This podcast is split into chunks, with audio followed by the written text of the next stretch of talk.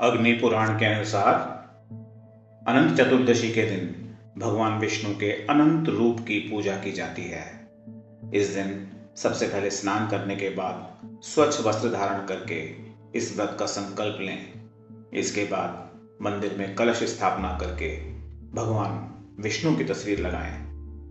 अब एक डोरी को कुमकुम, केसर और हल्दी से रंग कर इसमें चौदह गांठे लगा लें। इसे भगवान विष्णु जी को चढ़ाकर पूजा शुरू करें। पूजा करते समय इस मंत्र का जाप करें।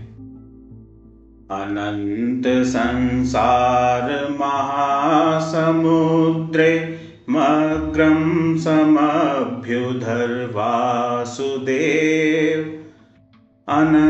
रूपे